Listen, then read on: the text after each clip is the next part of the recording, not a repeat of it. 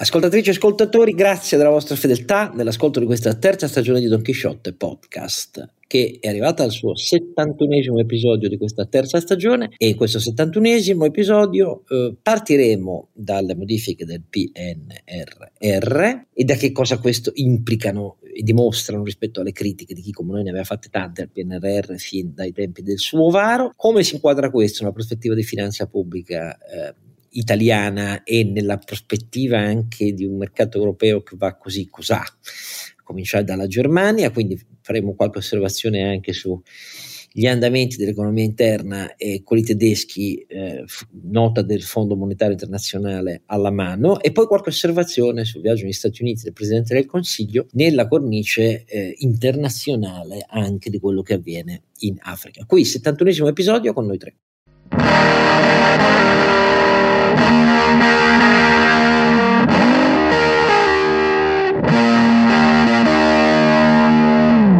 Don Chisciotte e Oscar Giannino e insieme a lui i due veri motivi per ascoltare questo podcast. Il primo è rappresentato dal nostro galante Sancio Panza. Galante, non so perché, ma va bene.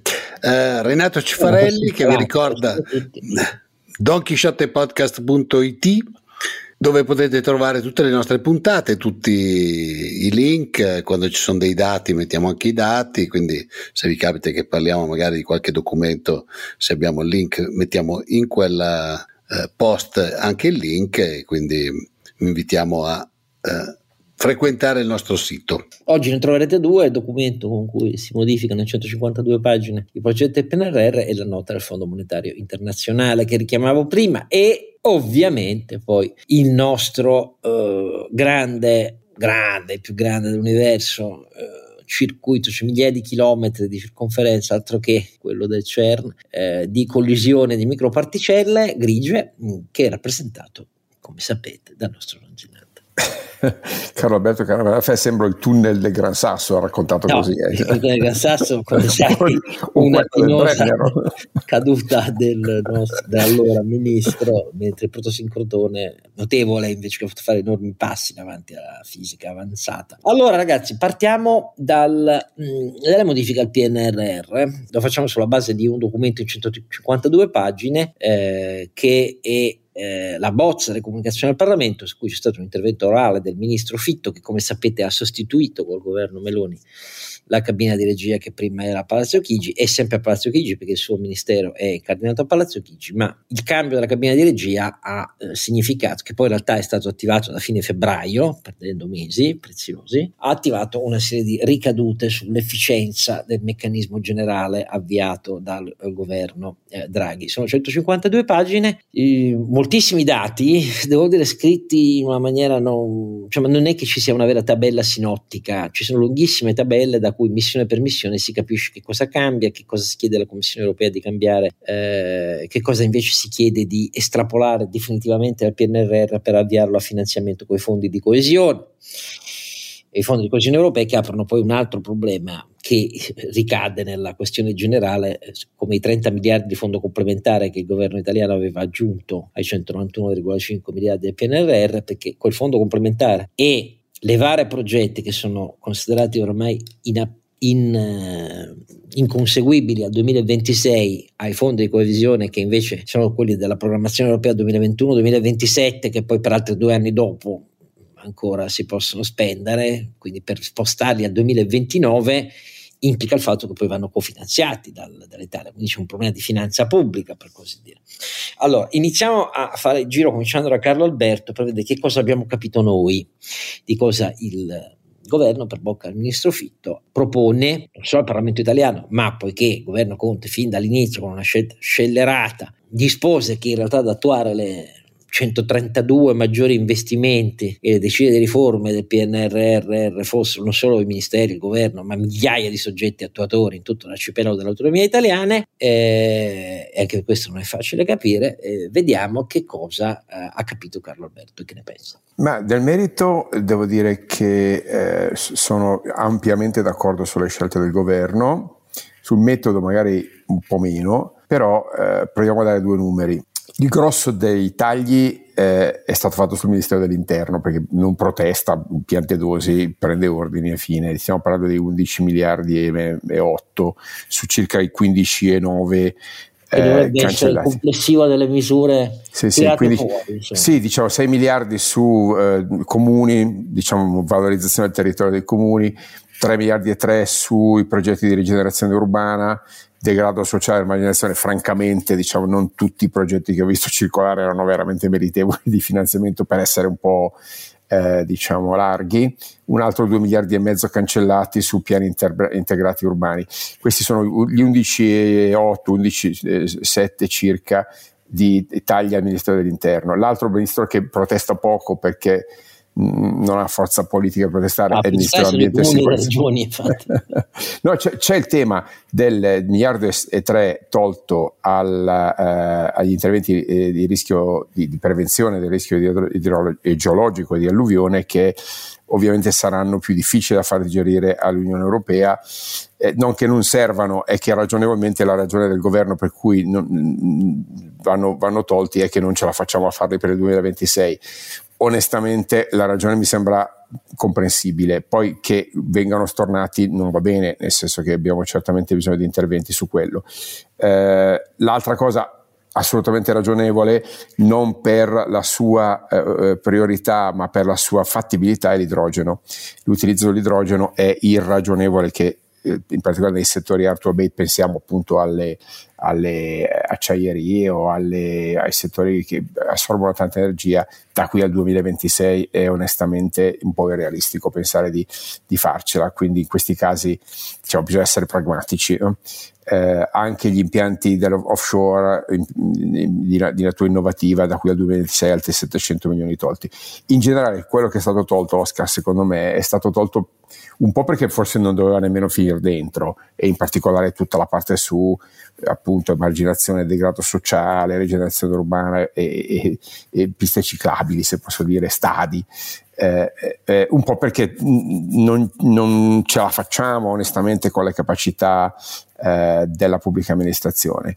Poi vediamo che cosa è stato inserito. Ma, torno un secondo al metodo eh, il governo ha parzialmente accolto una delle obiezioni che, se ricordi, Oscar, facevamo fin dal primo momento, eh, non solo obiezioni generali, ma erano anche un po' più che obiezioni, erano anche proposte concrete fatte al, all'allora team che si occupava del problema, e cioè ricorrere molto di più alle, al, al partenariato pubblico-privato, quindi facendo leva sulle capacità di implementazione delle aziende private, pur mantenendo una governance pubblica e una partecipazione pubblica significativa, ma avendo la ragionevole certezza che non, non, fosse il pubblico poi a dover realizzare fisicamente le opere. In parte questa cosa è stata fatta, ma ancora, solo parzialmente. Diciamo il segnale è positivo, si poteva forse usare di più. Che cosa è stato invece messo a sostituzione? In larghissima parte stiamo parlando di eh, spostare quelle, eh, quelle voci sotto il grande cappello di Repower EU, cioè del piano di transizione energetica. E qui abbiamo circa 19 miliardi eh, di cui 2-3 eh, in reti, energia e ancora gas un pochino. E eh, invece il grosso 14 miliardi e 8 su transizione verde ed efficientamento energetico. E qui anche qua la parte interessante è eh, diciamo, intervenire sul settore produttivo e sul patrimonio pubblico. C'è un tema di ecobonus sociale cioè è dire, la continuazione super bonus eh, definito eh, insostenibile e scellerato non solo da noi ma da molti che continua sperabilmente con logiche più orientate a chi ne ha veramente bisogno, quindi a redditi bassi, e orientate a interventi efficaci e non estetici come oggi. Eh, ci sono un paio di miliardi sulle filiere, anche qui poco forse, ma eh, certamente un segnale. In generale correzioni, posso dire Oscar, opportune, tardive, il governo ci ha messo eh, quanto? Quasi dieci mesi, no? nove mesi tutti per, per correggere un piano ripeto, hai correttamente detto tu, con un testo non dico zoppicante, ma non del tutto convincente, con paragrafini che forse meritavano un po' più di lavoro, insomma ci si aspettava onestamente a fronte di un, un documento di 500 passapagine eh, del PNR originale qualcosa di più specifico, analitico, con, e soprattutto con, appunto, con molti più elementi quantitativi che eh, aggiornassero i, le milestones e i target. Vabbè, no, no, la perfezione è nemica del bene, eh, l'importante è essere arrivati a una sintesi che secondo me va nella direzione del pragmatismo e del realismo. È oggettivo che dopo la crisi eh, ucraina e in generale dopo grande, la grande accelerazione del tema della transizione energetica è eh, saggio che si spostino una ventina di miliardi su quella che è stata e sarà oggettivamente la priorità non solo dell'Italia ma poi dell'Europa. Eh, bisogna vedere poi se queste cose riescono a essere tradotte. Mi sento di dire che siccome sul mondo energetico operano più o meno direttamente o indirettamente grandi compagnie a controllo statale, con oggettive capacità di esecuzione nettamente maggiori dei comuni, la probabilità che tutto questo venga rispettato nei tempi previsti è decisamente più alta. Quindi il giudizio generale che io do è eh, investimento, cioè eh, scelta opportuna, magari appunto non correttamente, non pienamente documentata, ma il ribilanciamento è un ribilanciamento che va, è nell'interesse del paese sicuramente. Eh, certamente rimangono ancora appesi un sacco di capitoli vaghi, in particolare devo dire l'attenzione alla digitalizzazione non è stata eh, modificata, cioè siamo ancora a, a, a, a, grattare le superfici. Le omissioni, in particolare sulla parte di sesto idrogeologico e di interventi per ridurre la propensione all'evasione fiscale, questi faranno discutere la Commissione europea, quindi mi aspetto che su quel punto, caro Oscar, ci sarà poi qualche ritocco da fare. Um, io invito tutti a leggere le 152 pagine di cui metteremo il link sotto. In sintesi estrema, le, le, la parte di misure che il governo intende definanziare, eh, cioè la prima parte del, di cui ha parlato Caro Alberto, ammontano appunto a circa 15,9 miliardi, quasi 16 miliardi sui 191,5 complessivi del piano. E, e sono nove le misure principali che, che, il governo intende definanziare. Appunto, poi dicendo se ne occupa i fondi di coesione europea, li spostiamo nei fondi di coesione europea e, e ci sarà poi prima di cofinanziarli. E la parte oltre a quelle sui comuni, borghi, eccetera, di cui ha parlato, che non dovevano esserci fin dall'inizio, secondo me, perché questo è l'errore dell'impostazione delle sei missioni del governo Conte. Eh, la diffusione dei 132 investimenti principali previsti dal PNRR i migliaia di soggetti attuatori degli enti locali, sapendo benissimo, facendo finta di non sapere, di non ricordarsi che nei decenni abbiamo accumulato la prova certa dell'incapacità di spendere A bene, B in tempi rapidissimi le risorse pubbliche, che in questo caso ci venivano dall'Europa col PNRR, e invece Conte lo ha voluto fare per motivi elettorali e quindi eh, errore iniziale che paghiamo in ritardo esponendoci alle critiche, però la parte sicuramente che fa, alcune parti fanno discutere secondo me di, di, di, giusto e comprensibile che sia così. Una parte riguarderà sicuramente la realizzazione dei piani, eh, per esempio asili nido, noi abbiamo tanto parlato di studentati universitari eh, che spiegano la decurtazione della terza rata di 500 milioni perché sono andati a controllare eh, la Commissione europea sta adottando nei confronti di diversi paesi delle richieste di modifica attenzioni diverse. L'attenzione data all'Italia è un'attenzione molto forte e dei controlli a campione sugli studentati universitari non abbiamo superato l'esame. Però qui c'è un grande problema che riguarda per esempio gli asili nido perché è confermato a oggi che moltissimi dei comuni italiani dove si addensa proprio il maggior gap di offerta rispetto agli obiettivi che erano stati proposti, i comuni non, non hanno la finanza, cioè non fanno neanche le domande nelle gare perché eh, non si accontentano del, del contributo per realizzare nuove strutture eh, perché dicono non avremo mai le risorse poi per gestirle, per la gestione e quindi eh, sarà un obiettivo sicuramente fallito. C'è un grande punto interrogativo che riguarda, ma ne parleremo un'altra volta, magari con un ospite, la sostenibilità del, del, delle, delle, grandi emissioni previste per ricercatori universitari, cioè sulla sostenibilità e prospettive eh, di questa grande leva che è stata fatta in termini militari, voglio dire, chiamata alla leva, che apre molte porte, eh, ma su cui non sono stati condotti grandi eh, esami qualitativi. È contata la quantità e non è solo un problema di quantità il problema della ricerca italiana è eh, che manca l'ecosistema, per così dire, e sull'ecosistema dal PNRR uscirà molto poco. C'è una questione che riguarda la sanità, dove noi siamo, abbiamo applicato fin dall'inizio le 139 case di comunità che dovevano rappresentare i presidi obbligatori di primo impatto territoriale, no? della medicina territoriale che si è rivelata molto carente nel Covid, eccetera, eccetera, eccetera, e eh, le migliaia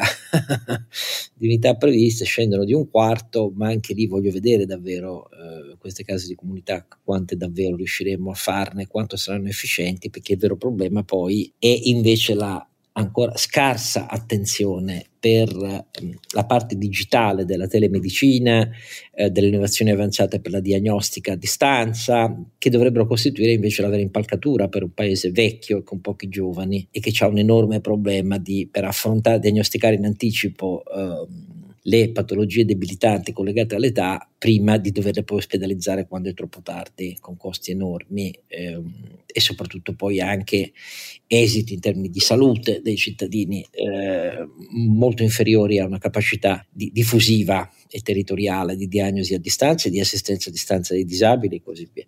La parte sul dissesto idrogeologico è una vergogna, ma è una vergogna che non deriva dal PNRR, è una vergogna per il paese, è molto semplice perché da decenni sappiamo che siamo un paese più, eh, tra i più rischi in tutta Europa e da decenni la politica vagola. Lo smantellamento che fece il governo Conte della unità di missione speciale sul rischio idrogeologico eh, guidata da Erasmo D'Angelis istituita dal governo Renzi è stato un disastro questa è la verità. Quella, la lista di opere che erano state avviate e definite con tre diversi livelli di priorità è finita nel cassetto e adesso ci risiamo puntualmente. Ci risiamo puntualmente. Eh, diciamo che le misure per il fondo per eh, la lotta al, ai rischi idrogeologici eh, all'inizio del PNRR si prevedevano 2 miliardi e mezzo era la missione 2 componente 4 investimento 2.1 il piano del governo Meloni ne cancella 1,287 di questi 2,49 eh, miliardi, eh, quindi 50%.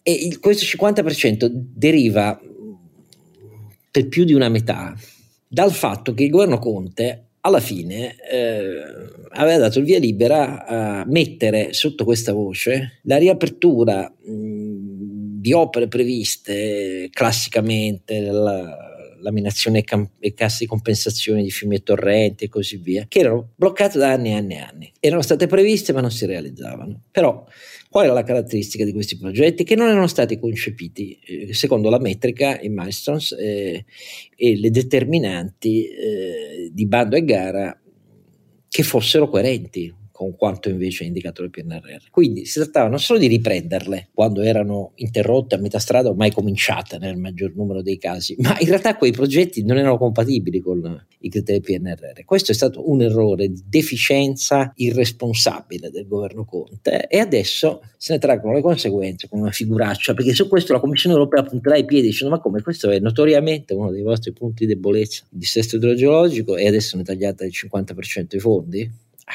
Anche questo governo ha qualche responsabilità perché il piano nazionale di adattamento al cambiamento climatico, il PNAC, gli acronomi sempre più incomprensibili, però in realtà non esiste. Questo governo lo doveva presentare tra i suoi primi atti, l'ha presentato in bozza a uh, dicembre 2022, la, la consultazione pubblica sta durando da allora, no, non c'è nessuna data per adottarlo e, e quindi ci, ci risiamo per così dire, tranne il fatto che poi oramai non siamo più esposti ai fenomeni che colpiscono la popolazione delle imprese italiane nell'autunno, classicamente le prese delle precipitazioni, ma la cosa dura tutto l'anno, come si è visto quest'estate.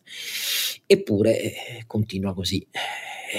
E di sicuro questa è, è, la parte meno difendibile, ma meno difendibile come Italia e eh, non per il governo italiano, devo dire la verità. Sì, vero Oscar, se posso, forse era il caso di far partire anche una campagna di sensibilizzazione per assicurazioni private, noi siamo il paese più, meno assicurato d'Europa contro i rischi, fatemi dire, ambientali, in particolare con, con abitazioni, eh, e, e, per carità un conto è l'assicurazione che è ex post e un conto è la prevenzione no, che è ex ante. la parte Però, che resta del dissesto eh. idrogeologico, cioè il miliardo e due che resta, è quella in campo alla protezione civile. E allora uno potrebbe dire, ah bene, almeno si salva la protezione civile. E no, perché riguarda progetti di ricostruzione in, in aree interessate da disastri ambientali di decenni fa. E, e, que- e il problema è che su questa, questo miliardo e due, ci sono più di 1700 progetti presentati e questi 1700 io ho dato solo una rapida scorsa, quindi non voglio impancarmi a maestro tecnico di giudicazione dei progetti, di giudic- di, per giudicare i progetti, scusatemi,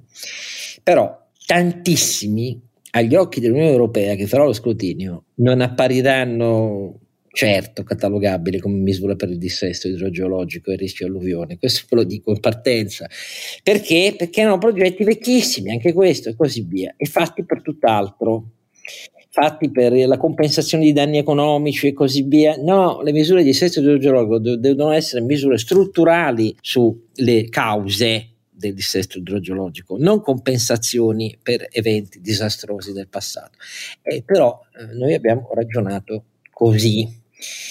La parte invece sul... allora, Repower EU, per capirci, per l'Italia, dall'Italia da Repower EU ottiene in tutto solo 2,4 miliardi di finanza aggiuntiva. Il governo ci mette altri miliardi sopra. Se siete interessati ad approfondire, perché non voglio annoiarvi, andate a pagina 134 di queste 152 e troverete i sei punti prioritari. Li ha già indicati mm, Carlo Alberto e troverete i, i, sei punti prioritari. I sei punti prioritari, diciamo, che cubano oltre 14 miliardi, ehm, sono quelli usati da Carlo Alberto e qui in questi si addensa la parte preminente della, di una tardiva e solo parziale riparazione al disastro che oltre a quelli già detti era quello invece del PNRR di Conte che invece di adottare la logica dei PNRR di sia pur molto minore importo, francesi e tedeschi, che individuavano filiere su cui intervenire e sceglievano come via prioritaria non la parte di bandi dell'amministrazione pubblica, la parte di incentivi e investimenti delle imprese su quegli obiettivi. Noi non abbiamo fatto questo, noi abbiamo aderito ai bandi che l'amministrazione pubblica italiana non è in grado di fare, siano in tempi lunghissimi e che non sempre sono in grado poi di superare l'esame tecnico dell'Unione Europea e in quei 14,9 miliardi troverete che diciamo, una forbice variabile tra i 4 e i 6 miliardi potrebbero tradursi non in partecipazione a gare ma in incentivi diretti alle imprese che si impegnano a realizzare quegli obiettivi. Ecco, e doveva essere, ve lo abbiamo detto più che abbondantemente eh, ai tempi del governo Draghi, questa doveva essere la scelta di fondo di come utilizzare la leva finanziaria, di come diminuire il rischio per la parte pubblica, di come eh, accrescere la leva finanziaria con una parte molto rilevante di coinvestimento delle imprese per avere progetti realizzati in fretta, bene, sotto il giudizio del mercato e, e con una redditività maggiore. E qui siamo a pochissimi miliardi nel comparto energetico, per carità, meglio questo che niente, però è meglio questo che niente. Mm. Cioè il giudizio secondo me resta complessivamente sul PNRR, sull'apporto dell'economia italiana, sempre più critico. Io penso che non sia un caso che nel 2024-2025 tutte le stime dei fori internazionali, non solo Banca d'Italia e così via, mentre in questo 2023 tutti si gonfiano le gote sul risultato effimero di uno dei migliori risultati in Unione Europea e molto meglio della Germania che in recessione eh, da parte del PIL italiano, poi tutti ci fanno scendere allo zero virgola. Tenuto conto che il più del eh, ripresa della crescita dell'economia italiana 2024, 25 e 26 era appesa per quasi due terzi nelle stime variabili, con una media più o meno di due terzi della crescita del PIL agli effetti del PNRR, ecco, vedete che più o meno tutti i centri di previsione sono allineati al fatto che il PNRR italiano insomma, darà un apporto al PIL solo per le risorse pubbliche spese, ma difficilmente qualcosa che resterà. Ecco, e questo mm, mi dispiace molto doverlo sottolineare, ma è così e contemporaneamente va matchato, va inquadrato in una prospettiva per la finanza pubblica italiana che è incerta agli occhi di tutti. È incerta agli occhi di tutti. Tutti siamo in attesa di capire con la nota di aggiornamento del DEF che esce a settembre cosa e quanto verrà cambiata l'impostazione prudente che era quella del DEF in primavera presentata dal governo Meloni, che insieme alla legge di bilancio, anch'essa prudente, quella presentata appena nato il governo, fece dare un giudizio positivo, quasi un sospiro di sollievo all'Europa e ai mercati dicendo beh il governo Meloni non è un governo di responsabili. Ecco, però piccolo particolare è, è che eh, le promesse continue di questo governo non vanno nella linea di una legge di bilancio in cui ci sono pochissimi miliardi a disposizione per mantenere gli obiettivi. Gli obiettivi erano quelli di intraprendere un percorso di sostenibilità della del finanza pubblica italiana, paese iperindebitato, che ci portasse a passare da un meno 0,8 di avanzo primario, cioè di una disavanzo primario, ancora eravamo finiti, al 2% del PIL del 2026 e invece eh, non mi pare che sia così, perché tutte le prospettive, dalle pensioni alla sanità, ehm, ai contratti pubblici da sottoscrivere, che sono una gran parte dei milioni di lavoratori ancora in attesa di contratto già scaduto da più di due anni, ehm, il settore pubblico e il settore dei servizi. Eh sono questi milioni di italiani che sono in sofferenza contrattuale in anni di inflazione, non l'industria e la manifattura, ma eh, tutto questo fa pensare a oltre all'obiettivo di riconfermare, loro dicono rendere strutturali, ma anche solo riconfermare per un anno i sette punti di taglio, alcune contributivo da parte del governo, ehm, i prepensionamenti, appunto, eccetera, eccetera. Tutto questo, il ponte sullo stretto, come tutto questo possa essere coerente con un quadro in cui la sostenibilità della finanza pubblica deve tenere conto che il, il, tempo dei sussidi a pioggia e degli occhi chiusi europei dei mercati sul deficit e debito è finito perché stava scritto che doveva finire. Solo un, po- un povero paese di illusi e di politiche di deficienti poteva pensare che durasse in eterno. Uno, due, è molto stretto.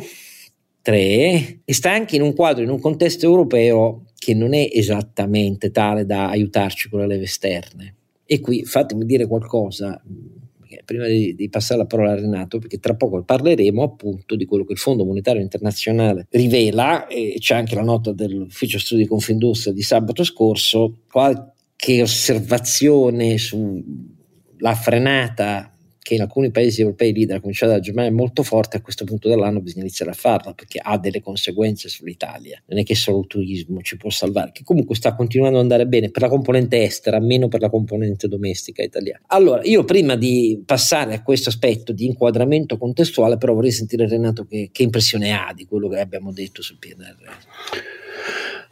Ma io mi faccio due domande eh, di base. Una è se c'è una certa indefinizione, come diceva Carlo Alberto, in molti dei passaggi, perché è un po' come tenersi le mani libere, del tipo andiamo là, ne parliamo e poi mano a mano lo aggiustiamo andando avanti.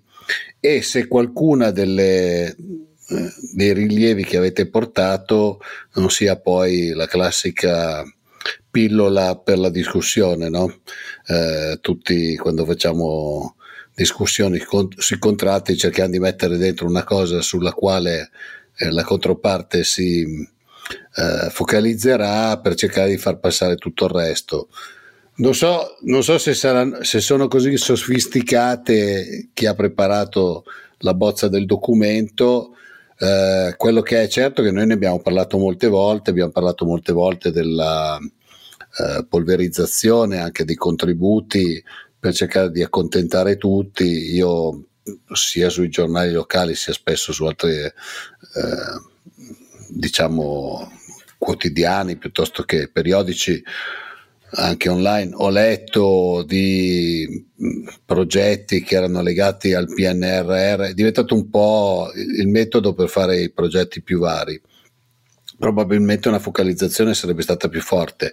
Certo è che viene a cadere, come stavi accennando tu alla fine, in un momento in cui avere probabilmente un po' più di focalizzazione su tutta la parte di diciamo fit for 55 eh, in generale o comunque sulla parte eh, di decarbonizzazione e avere un po' più di focalizzazione sugli aiuti alle imprese per mettersi in regola sia sul risparmio energetico sia su tutto il passaggio a un'economia un po' meno impattante sul, sulla CO2 probabilmente potrebbe essere utile vedremo quali saranno i risultati che, si, che, il governo riesce a portare a casa quando va a trattare a Bruxelles proprio per eh, riorganizzare e riorientare eh, gli obiettivi del PNRR.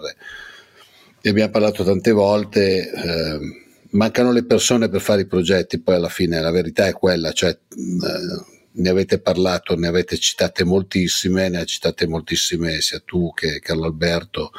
Eh, parlando di non riusciamo ad arrivarci per il 2026, alla fine non riusciamo ad arrivarci perché non abbiamo più nessuno che è in grado di pianificare e fare i lavori. Non dimentichiamoci che spesso poi in Italia per fare i lavori diventa una, una missione impossibile anche per eh, le resistenze delle comunità locali. Certo è che dal mio punto di vista io tutto sommato sono un po' più interessato eh, proprio anche per, per, l'orientamento che aveva preso a quello che accennavi alla fine, quindi eh, i primi dati del centro studi Confindustria, il eh, rallentamento che vedono le principali agenzie internazionali e il rallentamento che molti stanno vivendo sul mercato in questo momento. Quelle mi sembrano per chi fa il mio mestiere, naturalmente, le cose prioritarie. Poi è evidente che nell'interesse personale è molto importante che il PNRR. Però eh, Renato, se posso, io qui vedo sui 6 miliardi e 2 dedicati al settore produttivo nella parte del Power EU, un 4 miliardi sulla transizione green 5.0 e un miliardo e mezzo credito d'imposta sull'autoconsumo di energia da rinnovabili. A me sembrano comunque dire, manovre che vanno nella direzione di riprendere la logica, fammi dire, industria 4.0, quindi crediti d'imposta, interventi che fanno le imprese e che il governo compensa con crediti fiscali. Ha sì, sai, il, il, allora, il mio dubbio in questi casi qua è sempre quali saranno le regole e come impatterà sul settore in generale. Io purtroppo non, non ho avuto eh, non sono, non sono, studioso come voi e non ho letto tutto il documento. Eh, diciamo, le basi ci sono, il problema è come poi viene messo a terra, perché voi sapete meglio di me che molto spesso viene messo a terra in un modo che tende a, a renderlo molto difficile per le piccole e medie aziende e magari un po' più agevole per qualche azienda più grande che in questo momento potrebbe avere interesse a portare avanti alcuni, alcuni progetti. È tutto da vedere poi sullo svolgimento. Le basi ci sono, non l'ho ripetuto proprio perché l'avevi detto tu. Um, vediamo poi lo svolgimento a livello regolatorio e, e, e, cosa tirano fuori dal punto di vista proprio dell'impatto legislativo, per quello quello che mi interessa di più al di là del, di quello che è scritto nel documento. Ecco. Non so se c'è già, ecco, no, no, le mie colpi. La non c'è già, bisogna vederla perché questo hai ragione, perché poi l'agenzia delle entrate a seconda di come sta messa la cassa, esatto. pena o meno. Eh, perché sai, sai il, il, mio, il mio, quando io leggo crediti di imposta e situazioni di questo genere, eh, in un periodo come questo, in cui nonostante eh, quello che si dice in giro eh, in moltissimi casi le aziende hanno comunque margini molto in calo e un, pezzo dell'inflazione è perché stanno cercando di riprenderli, non tanto perché stanno cercando di guadagnare di più. Poi diversificato per settori, ci sono le aziende naturalmente che stanno andando molto meglio, le aziende che stanno andando molto peggio, questo fa parte del gioco dell'economia, fa parte del capitalismo. Eh, però, come dici tu, sappiamo tutti che le esigenze di cassa in questo momento sono molto forti. A fronte di un rallentamento da parte del, delle imprese, del business, ci potrebbe essere un, un rallentamento delle entrate dal punto di vista fiscale e quindi poi a quel punto lì eh, lo svolgimento di crediti d'imposta e tutta la parte di, di come si usano quei soldi lì diventa, eh, potrebbe diventare critico. Poi non mi fascio la testa prima di essermela rotta, intendiamoci. Eh. Però ah, lasciatemi dire quello... un'ultima cosa: nella, nella, parte energetica c'è lo spazio eh, che è la testimonianza delle follie compiute dai governi Conte per un eco bonus per le famiglie, per eh, l'importanza energetica delle, delle abitazioni e, e, perché dico è la dimostrazione concreta perché noi abbiamo speso punti di PIL detrazioni fiscali insensate non mirate per reddito e non mirate per tipo di lavori, che infatti sono stati dispersi in uh, lavori uh, su patrimonio edilizio del tutto secondario rispetto a quello che doveva rappresentare l'unica vera priorità, cioè l'efficientamento energetico e um, a favore di questo nuovo sisma bonus che sarà solo però, non più per tutti, ma per chi uh, ha davvero bassi redditi e, e così doveva essere sin dall'inizio. E sarà collegato a una lista di interventi precisi solo di efficientamento energetico, come doveva essere sin dall'inizio, e tutto quello che lo Stato ci può mettere, vedi tutta la lite sulla direttiva europea dell'efficientamento di quote crescenti del patrimonio immobiliare antico di paesi come l'Italia, sono 4 miliardi. Ecco, pensateci, voi che siete nostalgici dei super bonus, quei super bonus sono stati una demenza dal punto di vista economico e dal punto di vista del risultato che invece dovevano prefiggersi. E oggi Sai, abbiamo solo 4 miliardi. Oscar, eh, da quel punto di vista lì devo dire che eh, poi come al solito le esperienze personali non devono, essere, non devono diventare assolutamente statistiche, però io ho visto persone utilizzare super bonus che sinceramente non ne avevano nessun bisogno.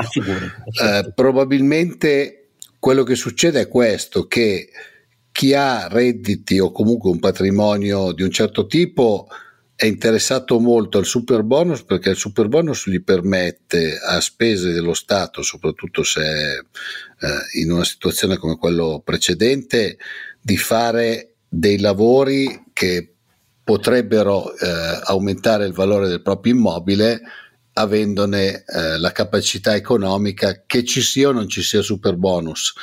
Per chi è veramente in difficoltà, eh, un qualsiasi eh, dubbio che il super bonus possa non coprire il 100% probabilmente fa da leva contraria per cui uno non si mette a fare l'efficientamento energetico e cerca di tirare avanti eh, stringendo i denti e cercando prioritariamente di pagare le bollette perché non gli stacchino luce e gas intanto. Benissimo, cioè, questo... andiamo al Fondo Monetario Internazionale allora.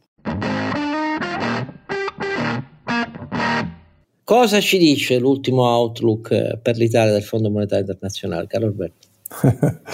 ci dice che l'Italia è andata stando meglio delle previsioni l'anno scorso e quest'anno, ma che l'anno prossimo tornerà a essere eh, l'italietta che cresce a 0, eh, hai detto anticipatamente tu.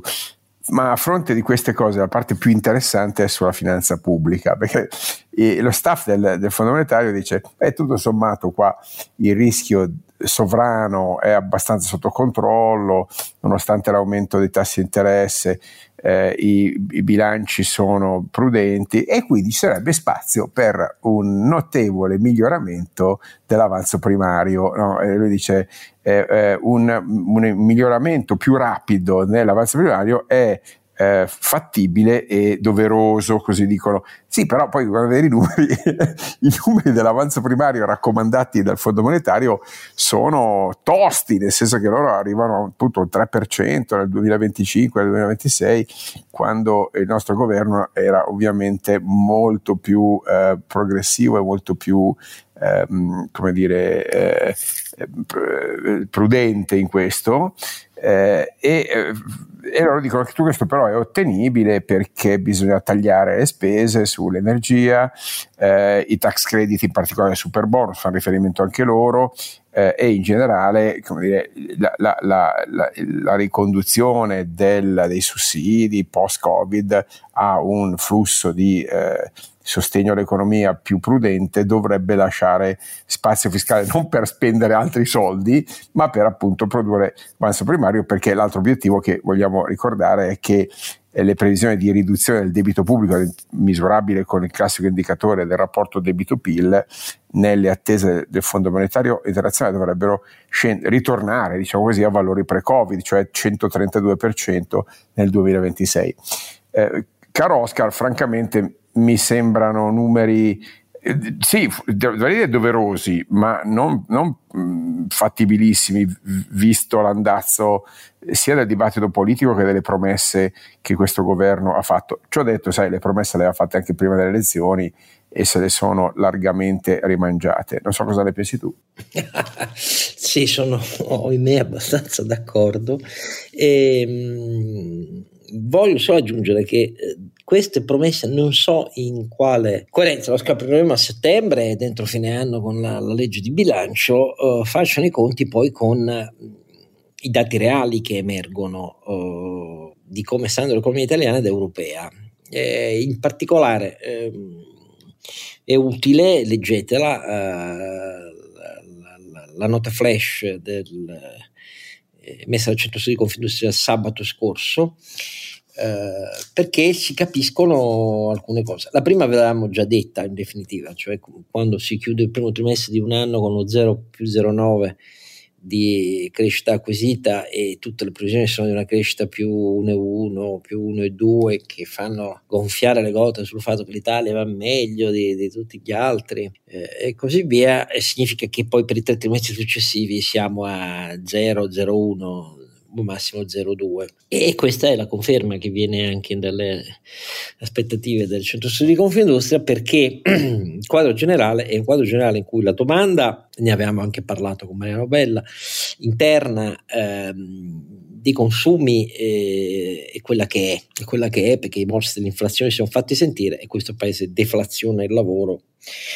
avendo produttività bassissima o stagnante da, da, metà degli anni 90 già da decenni. Eh, punto numero uno. Eh, punto numero due, ehm, l'industria dall'inizio dell'anno sta a meno 1,3% e la manifattura a meno 2,4%. Eh, e il motivo vero si vede nell'export, l'export è in enormi difficoltà a segno negativo soprattutto nell'area intra-UE più che in quella extra UE. Il motivo di questa frenata eh, non unico, ma la determinante prevalente di questa frenata dell'export italiano intra UE è la recessione tedesca. La recessione tedesca a propria volta mh, si deve praticamente in maniera integrale al uh, calo della domanda interna, consumi, cioè alla sberra sull'inflazione che malgrado gli enormi sussidi dati dal governo Scholz eh, ha determinato un eh, progressivo riadattamento al ribasso dei eh, consumi interni. Ehm, l'industria tedesca va meglio, un po' meglio di quella italiana che è in contrazione. Mm gli investimenti tedeschi continuano, ma continuano con una fortissima componente internazionale che quindi non ha grandi ricadute all'interno della Germania per la parte che riguarda per esempio il numero di grandi aziende tedesche che confermano o addirittura potenziano gli investimenti in Cina, malgrado il quadro di rapporti tra Cina e Occidente e soprattutto che hanno risposto alla grande chiamata alle armi con incentivi finanziari straordinari pluriennali per oltre un trilione di dollari da parte eh, dell'IRA eh, americano, dell'amministrazione Biden, ma in buona sostanza eh, questa frenata tedesca crea e determina molti interrogativi sull'interdipendenza molto elevata e molto fidele italiane di fornitura, mh, soprattutto nella parte di tutto il nord, del nord pedemontano, che è fortissimamente collegato alla uh, domanda tedesca. E, e, il quadro è questo qui, e stiamo parlando di una Germania in cui per il 2024 la Bundesbank dice meno 0,5% del PIL. Sì, di una ripresa nel 2024, ma insomma lì c'è un modello in crisi, come è evidente. E, e quindi questo aspetto, una finanza pubblica così tirata come come quella italiana dovrebbe indurre tutti a una certa prudenza. E la vedremo presto o meno questa prudenza ma mi limito a dire che il Fondo Monetario Internazionale dice per debituccio italiano non esattamente piccolo. Eh, sì abbiamo letto che il governo italiano nel suo DEF dice di passare al 2% e rimanendovi per molti anni come del resto il governatore della Banca d'Italia Visco chiede da molti anni che avvenga la finanza pubblica italiana di portare l'avanzo primario al 2%, quindi significa quasi 3 punti di PIL di, o mh, maggiori entrate o minori spese, ma fossimo nell'Italia diremmo che serve un 3% di avanzo primario e al 2025, non al 2026 il più 2. Ecco, questo è quello che i mercati un po' pensano della condizione italiana. Come tutto questo possa legittimare tutti questi sfrenati ottimismi, io non lo so. Naturalmente spero di avere torto, però insomma la lettura della condizione italiana è questa. Sì, eh, il turismo anche a maggio è andato benissimo per la componente estera, meno per la componente italiana, però il turismo da solo mh, non basta eh, a, a, cambiare il quadro. Questo è, è, è, il punto finale di tutta questa riflessione. Eh, sì, l'ultimo punto, Oscar, vogliamo giusto per dire che è una, ovviamente una eh, conseguenza delle previsioni sull'avanzo primario riguarda il deficit previsto per l'anno prossimo, per il 2025, perché siccome ci aspettiamo il DEF adesso eh, in autunno, il governo, se ti ricordi, aveva previsto un 3,7 per il 2024 e un 3%, cioè tornare al, sì. ai, ai, limiti del patto di stabilità e di crescita nel 2025 con un deficit del 3% cosa dice il Fondo Monetario? Dice no, eh, il 3% eh, è un po' troppo eh, visto il eh, quadro esatto. macroeconomico, facciamo, facciamo 1 e 2. non lo so, ecco, se c'è eh, palato per, per, proporre un 1 e 2 di deficit nel 2025 con questo quadro generale in cui abbiamo l'opposizione almeno la parte eh, a sinistra che chiede ovviamente molto più deficit e eh, un bel pezzo della maggioranza che fa eh, una battaglia del tutto analoga. Anche, anche, su questo, gli interventi di questo governo, ripeto, senza dargli le colpe del pregresso, però sono per me incomprensibili, perché per tagliare le teste al MEF, smontare la cabina di regia, cacciare il direttore generale del Tesoro Rivera, il governo annunciò in legge di bilancio, ne confermò poi ehm, a febbraio, Uh, una riforma strutturale del MEF, abbinandovi, cioè creando una specie di diarchia, abbinando al, al, Dipartimento Generale del Tesoro un nuovo Dipartimento Economico. Da allora non si è mai capito in realtà che cosa significhi. Quindi era semplicemente un avviso al MEF per dire state buoni e allineatevi al governo. Infatti la conferma in queste settimane è che vogliono tagliare la testa anche a ragione generale dello Stato, Mazzotta. E allora, se questo è il criterio, è un criterio che va nella direzione opposta a utilizzare le risorse tecniche del MEF per dare più sostenibilità al percorso di rientro della finanza pubblica italiana, perché evidentemente si cerca quello che i giornali poi hanno anche detto, no, ma in realtà Meloni pensa che sia utile una finanza eh, pubblica con la legge di bilancio prossima espansiva, ma nel loro DEF non c'era scritto questo, perché c'erano 5-6 miliardi in tutto di margine per la prossima legge di bilancio. E quindi questo è un, è un grande punto interrogativo che non si risolve attaccando la BCE eh, cattiva, perché il debito pubblico italiano è la grande illusione per eh, sussidi generali a tempo indefinito, tanto nessuno ci rompe i coglioni perché il patto di stabilità non c'era e la BCE ci comprava i titoli, ecco quell'illusione è finita e non bisognava averla quell'illusione perché bisognava sapere che era una cosa straordinaria a tempo definito. Invece la politica italiana, e pare anche molte imprese italiane,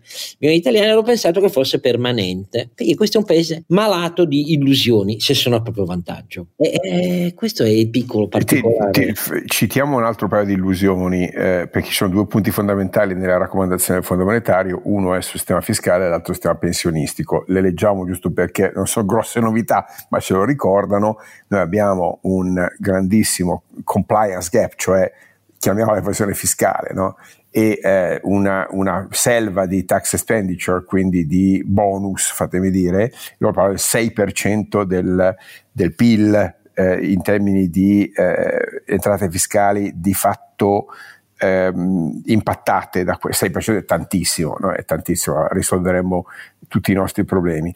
Eh, e dicono, beh, bisogna intervenire sulla rivalutazione dei eh, valori catastali, dice l'avete fatto una volta 50 anni fa, ok? No, di questo dicono, no? Eh, dovete eh, togliere queste, eh, queste tax expenditure che sono, eh, sono inefficienti, la flat tax può avere implicazioni avverse, eh, e il eh, intervenire sulla, mh, sulle transazioni cash o uh, fare amnesty on tax debt, quindi le, famo- le famose paci fiscali, è assolutamente da, eh, da um, evitare. Ecco, quindi di fatto una raffica non esattamente di, una ciò che si legge sulla legge delega fiscale. e l'altra cosa sul pension spending, cioè esattamente su quello che il governo, o quando parti del governo, il governo non si è pronunciato, ma eh, membri della maggioranza dicono, dice eh, il Fondo Monetario già spendete il 16% del PIL nelle pensioni quando l'area euro, che è già quella più generosa con le pensioni al mondo, spende il 13%. No? Eh, se poi eh, le eh, previsioni sono ancora quelle eh, del trend attuale, aggiungiamo altri due punti e mezzo, arrivando al 18,5%, che è una cifra non eh, sostenibile. Quindi anche qui c'è da intervenire sulla, eh, sull'equità e sulla sostenibilità della sostenibilità del, del, dei fondi pensionistici perché altrimenti non, non, c'è, eh, non, c'è, sostenibilità nel tempo e in particolare loro dicono c'è da estendere eh, l'età eh, di ehm, retirement, cioè l'età di, di pensionamento. Eh, quindi anche in questo caso qua stiamo parlando dell'esatto contrario di, eh, delle promesse eh, elettorali fatte dal, ripeto, da alcuni membri della maggioranza. L- è giusto ricordarlo perché le premesse di una situazione macroeconomica equilibrata che il Fondo Monetario eh, proietta nei prossimi anni ed è così, non, non c'è un allarme su, eh, sull'Italia, ma si basano sul proseguimento di riforme e sulla eh, effettiva applicazione di interventi fiscali e eh, pensionistici previdenziali nella linea che, che, abbiamo detto, che ripeto che non è esattamente la linea propagandata da alcuni ministri e da alcune forze politiche della maggioranza. Dai, diciamo qualche parola però sul viaggio negli Stati Uniti alla Casa Bianca del Presidente del Consiglio Meloni. Parlate prima due. Renato, che ti è sembrato? Beh, dopo lungo tempo è riuscita a farsi accogliere negli Stati Uniti, mi sembra che abbia portato in dono... Eh, l'interruzione del progetto della uh, Via della Seta o comunque diciamo tutte quelle cose, le famose arance che dovevamo portare, eh, esportare in Cina. Eh, così l'impressione che ho avuto io è che sia una, una visita che ha avuto molto più eco in generale in Italia che non eh, nell'ambito internazionale, eh, quindi perché serviva soprattutto il governo. Eh, sai, lì bisogna vedere poi A cosa si porta a casa quando si fanno questi incontri internazionali e B eh, quali erano gli obiettivi. Eh, credo che l'obiettivo in questo caso fosse principalmente quello di dire eh, siamo filoatlantici, qualcuno del, all'interno del partito del Presidente del Consiglio mi sembra che abbia già storto il naso, perché non dimentichiamoci che le fasce più estreme sono anti, anti-americane comunque. E, mm, vedremo poi, sai, queste cose qua le misuri poi dopo un po' guardando cosa succede nei rapporti internazionali più che non dalla conferenza stampa in cui naturalmente ti si racconta che è andato tutto bene, bellissimo, eravamo in, in accordo eccetera eccetera. Mi sembra che raramente si dica no guarda non ci siamo trovati d'accordo su nulla, abbiamo litigato, ci siamo mandati a quel paese e questo mi ha rotto le scatole insomma. Che Però, dice magari, quindi, eh, Ma, guarda, io riprendo il, il, testo di un'intervista di, di, del ministro Crosetto che dice un po' enfaticamente no? eh, che a valle dell'incontro Biden-Meloni l'Italia insieme alla Polonia risulta l'alleato più affidabile e più allineato alle politiche americane in questo momento eh, nell'Eurozona. Eh, e devo dire che per quanto enfatica l'affermazione di, eh, di, del buon Guido Crosetto non è distantissima dalla realtà. Se guardiamo Francia, eh, Spagna sicuramente anche e, e Germania, tra, tra, i grandi paesi insieme alla Polonia, l'Italia in questo momento è la più a, filoatlantica e la più allineata, anche perché noi comunque per fortuna eh, abbiamo un'economia legata oltre che alla Germania moltissimo anche all'America, che è una delle cose che ci ha consentito e secondo me Oscar se posso dire citare un po' a galla perché come avete visto l'economia ah, americana sì. va meglio, non, non va in recessione anzi continua a crescere trimestre più 2,4 incredibile incredibile oppure credibilissimo signori, signori Dez America no? eh, qui, sia, qui, qui beh, sia chiaro che Don Chisciotte eh, Sancio Panza e anche il cavallo ronzinante, per quanto erranti nella mancia, eh, sono ancora a stelle e strisce nel sangue, tu, eh, tutti e tre, se posso dire. No? Eh, e quindi non possiamo che rallegrarci, caro Oscar, dal mio punto di vista, del fatto che il governo italiano adesso, al di là del fatto che ci va pro tempore questo particolare ministro o primo ministro, però che l'Italia eh, riaffermi la sua fedeltà al suo allineamento atlantico. Posso dirti anche Oscar, c'è un, un, paio di elementi importanti su questo. Il fatto che la spesa militare e in generale le tematiche militari siano ritornate in auge ha dato voce a quel pezzo della politica italiana legato ai rapporti atlantici eh, che comunque pesa e, e, il suo peso relativo è aumentato e, eh, e questo alla fine eh, ribilancia, se vuoi, quella eh, pericolosa deriva che aveva caratterizzato il governo Conte 1 in particolare eh, e che ci aveva spinto verso Oriente, sia verso la Cina, ma anche in un certo senso verso la Russia. Oggi questa cosa è l- largamente controbilanciata eh, in termini ufficiali. Ecco, il, il, il, come dire, il, lo scheletro fondamentale del, del sistema politico istituzionale italiano riemerge nel suo rapporto atlantico e quindi c'è, posso dire, un riallineamento fra il deep state italiano, quel poco che c'è, insomma, no? e eh, la politica ufficiale. A me sembra un, un, un, piano di coerenza. Abbiamo una nazione meno schizofrenica rispetto a quella che abbiamo visto con i due governi Conte in questa situazione.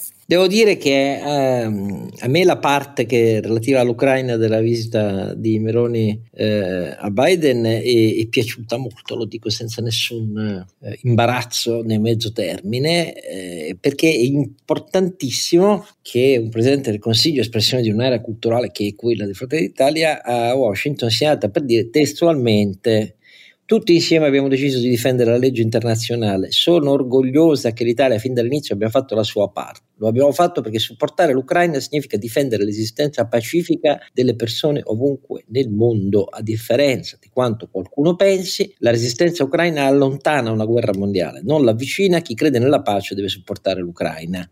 Sono parole, parole.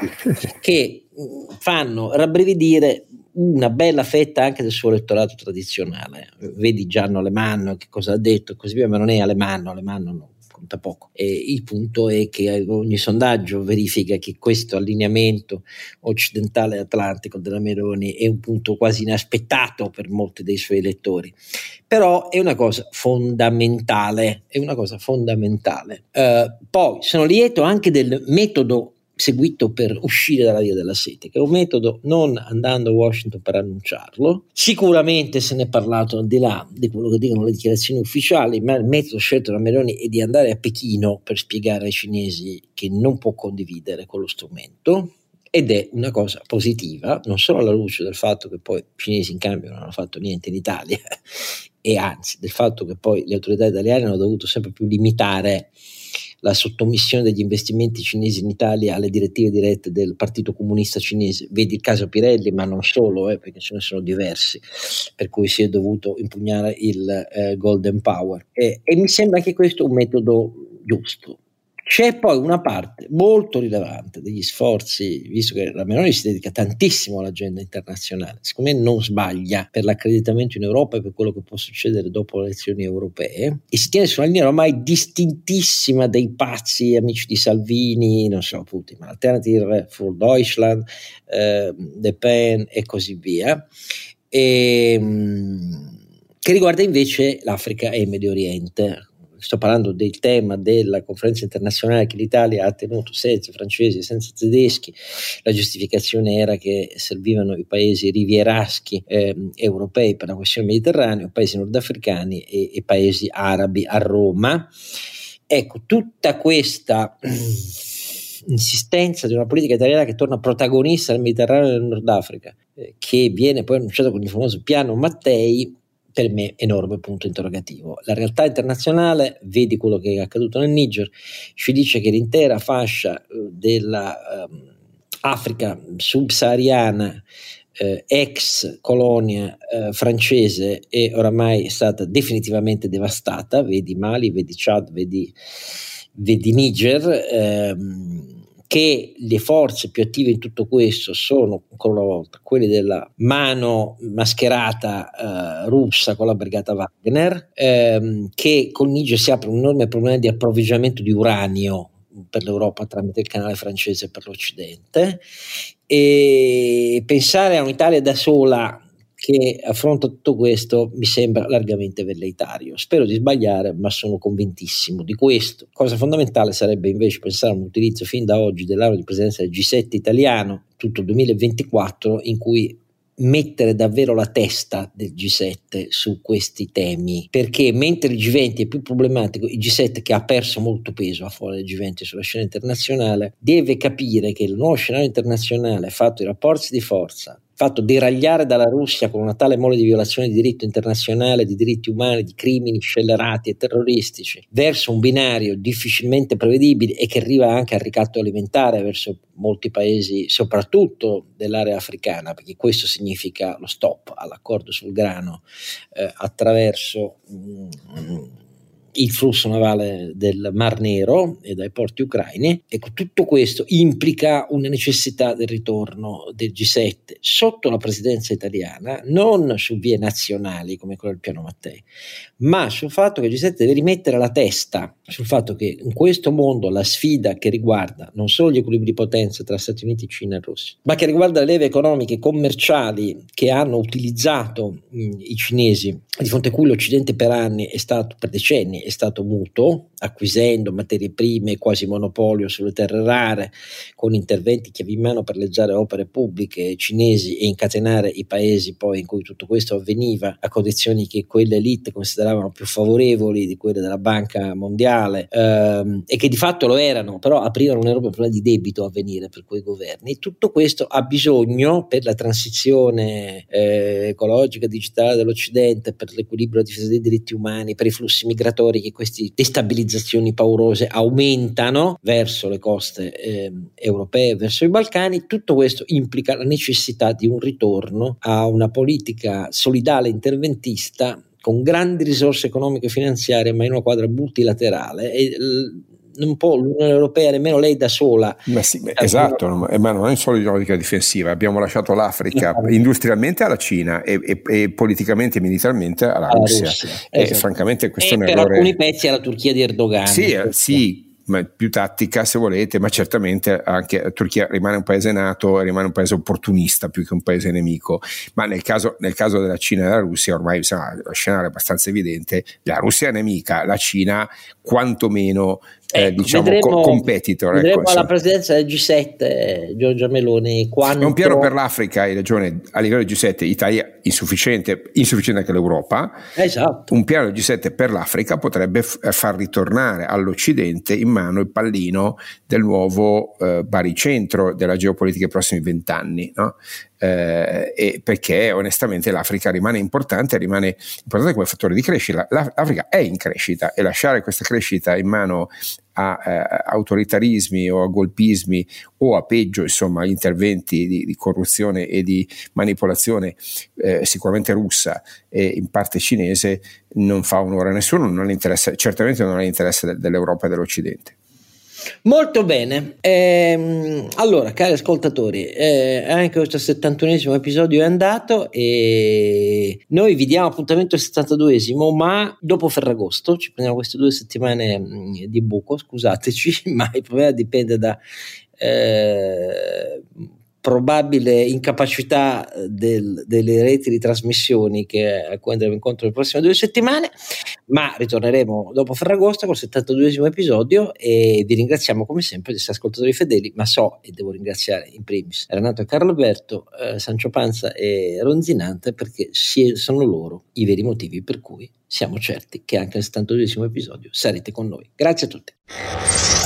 Don Chisciotte è un podcast autoprodotto da Oscar Giannino, Carlo Alberto Carnevale Maffè e Renato Cifarelli in collaborazione con mdeaudio.com. Per la pubblicità scrivete a info at donchisciottepodcast.it. La sigla e le musiche originali sono incise dalla famiglia Bonfiglio, l'autore è Michele Novaro. La copertina è di Simone Angelo Ferri e non ci sono autori perché andiamo rigorosamente a braccio, mentre le uscite sono regolari nella loro irregolarità.